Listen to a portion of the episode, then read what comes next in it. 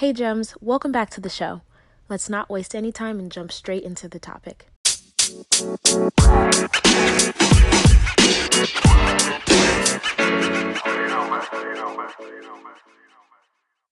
Now, as we go into the new year, all right, it's really important for us to take a moment to recap, reevaluate, and talk about relationships. So our relationships may have transitioned or evolved in the year of twenty twenty, and that would make complete sense because there was a lot going on, and such is life. Things naturally evolve anyway.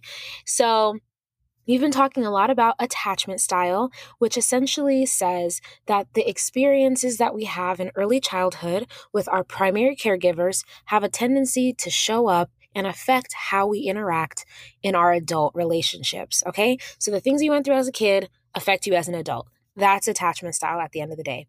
Now, there's secure attachment. There's, uh, you know, insecure attachment, right? There's those two breakdowns, but within the insecure attachment, there are a couple of different paths. There's anxious avoidant, there's dismissive avoidant, and there's fearful avoidant, okay? So attachment style, if you haven't listened to those previous episodes, I would highly suggest going back and listening to the attachment episodes because they are fire, okay? They're some of the most listened to episodes that I have ever put out. And it's really important to make sure that we understand how the things that happen to us growing up affect us as adults, all right? Now, some people will have a tendency to, to fight around the holidays, to fight around New Year's, to give people ultimatums around New Year's, around the holidays, because we feel this pressure like, oh, we're going into a new year. Like, why haven't we figured certain things out? What's going on here? I need clarity. Some people might become distant during the holidays or distant around New Year's. And so our attachment style essentially is what influence, influences that. And when we know that, then we can accordingly kind of, you know, accommodate in our relationships so that we experience more ease and less struggle, less issues, conflict, all of that stuff, okay? So um, if you know your attachment style by now, if you don't, then you there's attachment quizzes that you can take online. Um, if you feel like you might be on the avoidant side as far as being quick to distance yourself or appreciating space, not really needing to feel close or not feeling comfortable with a lot of closeness, maybe physically or emotionally and um, intimately, and you're on the avoidant side, then you just want to pay attention to how, you know, that might affect you during the new year and what you need to put in place to help you to continue to have thriving relationships regardless of your attachment style. If you tend to be on the anxious side, all right, now those who practice anxiety or who have the habit of anxiety or who are dealing with anxiety for all kinds of reasons, it could be biochemically, it could be relation, it's there's a whole bunch of reasons, right?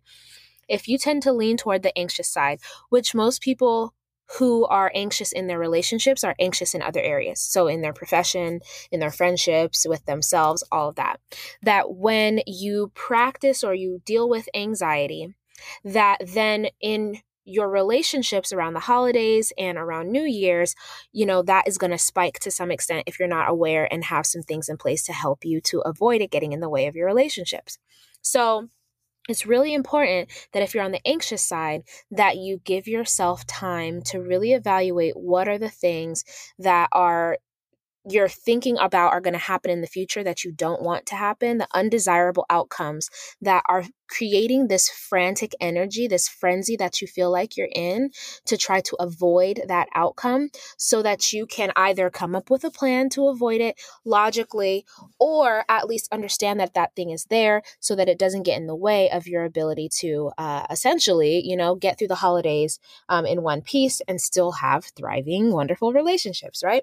For those who are secure, uh, you know, typically those who are secure move with ease and they, they have a tendency to trust the world, not really feel, um, you know, overwhelmed or concerned that they, you know, don't know how to move forward, that sort of thing. So those who are secure are going to have an easier time essentially than those who are not. Okay.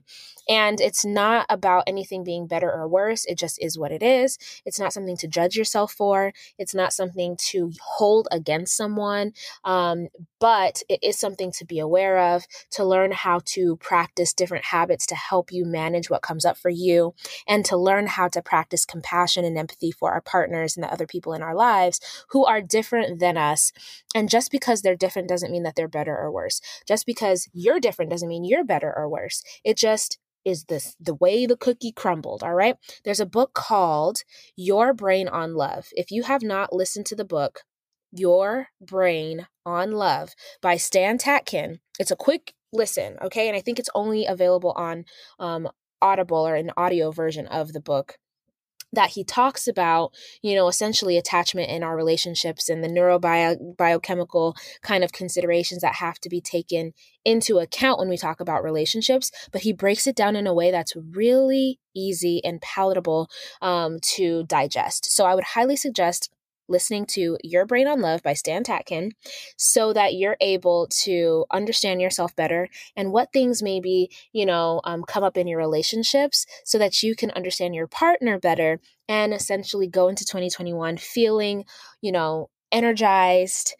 on the same page, or at least working toward it, with renewed sense of hope that your relationship is going to thrive in twenty twenty-one, okay? Or that there might be some difficult decisions that need to be made and that you can have those conversations with clarity, with compassion and kindness, and be able to move forward accordingly. So I hope that these quick tips and this information is helpful for you to kind of go into twenty twenty-one relationally with some more support, ideas on how to keep your balance, keep your neutrality during this season, the New Year's kind of buzz and whatnot. And I look forward to continue to serving you and sharing this information that is going to essentially help us all to level up as we continue to grow. So I will talk to you next time, Gems. If you enjoyed this episode and would like to support the podcast, you have a few options. You can subscribe to the podcast wherever you listen to it, and you'll be notified as new episodes are uploaded. You can also leave a review or send me your feedback. Doing so helps me to create content that's relevant to what you want to hear about. And last, you can share the podcast with a friend. Whether it's directly or sharing it on your social media, it helps them to know that you think that this is information that they need to hear about. Thank you.